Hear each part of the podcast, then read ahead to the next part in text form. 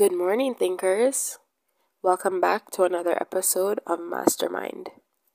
Today's topic is beauty and culture, aesthetics in society. Having an aesthetic has become quite popular over the past four years, but I'm sure most of our listeners aren't even aware that this is a branch of philosophy. Aesthetics in philosophy is the study of beauty and taste. Philosophers believe that studying what a certain group or culture finds aesthetically pleasing can help us better understand what they value, how they interact with each other, and make decisions.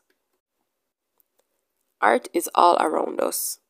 Images are dominating objects in the world. The relationship between art, religion, education, economics, and politics is that art, art helps to explain, define, and separate one thing from another using imagery. The symbol of the cross would remind a lot of people about church. A numerical image of a number represents something. Politicians use images to distinguish themselves. And colors and shapes give different meanings. For example, a circle represents infinity, and the color yellow represents joy. So if a company has a logo that is a circle and dominantly yellow, it could be deduced that the company's aim is to bring consumers or customers joy. And this is one way of directing the message without words. It is said that beauty is in the eye of the beholder, but we have seen how a dominant idea of the concept has affected members of certain races and ethnic backgrounds. In media, the standard of beauty is that of European features blonde hair, blue eyes, straight hair, slim figures, and so on. This disregards members with different physical features who are beautiful in their country. In Jamaica, a fuller figure is appreciated and praised. In other cultures, features such as a large forehead or fat calves are praised.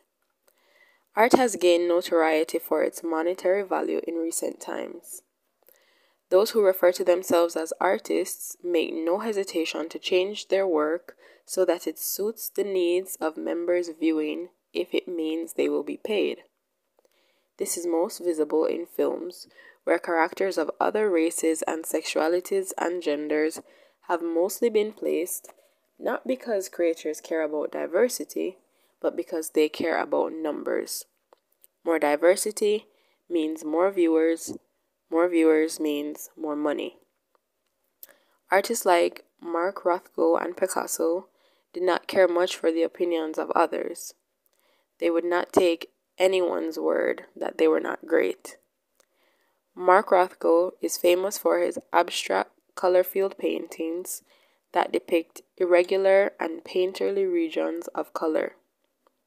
Upon first learning of Rothko, I immediately wondered what was spectacular about his work. I learned that he wanted the viewer to take their time to look at the painting and dive into their emotions.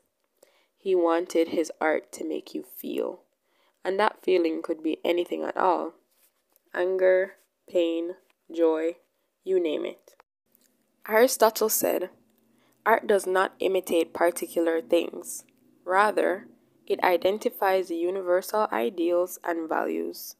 It also purges us of our erratic and aggressive passions. Aristotle's quote is still relevant in today's society as there are a lot of deformities or differences among individuals that forces us to step out of our ideas of beauty and appreciate other things around us for example, vitiligo or eczema, or someone who has a scar across their face. These scars and these wounds could be seen as beautiful. What do you see when you look around? What are your ideas of beauty?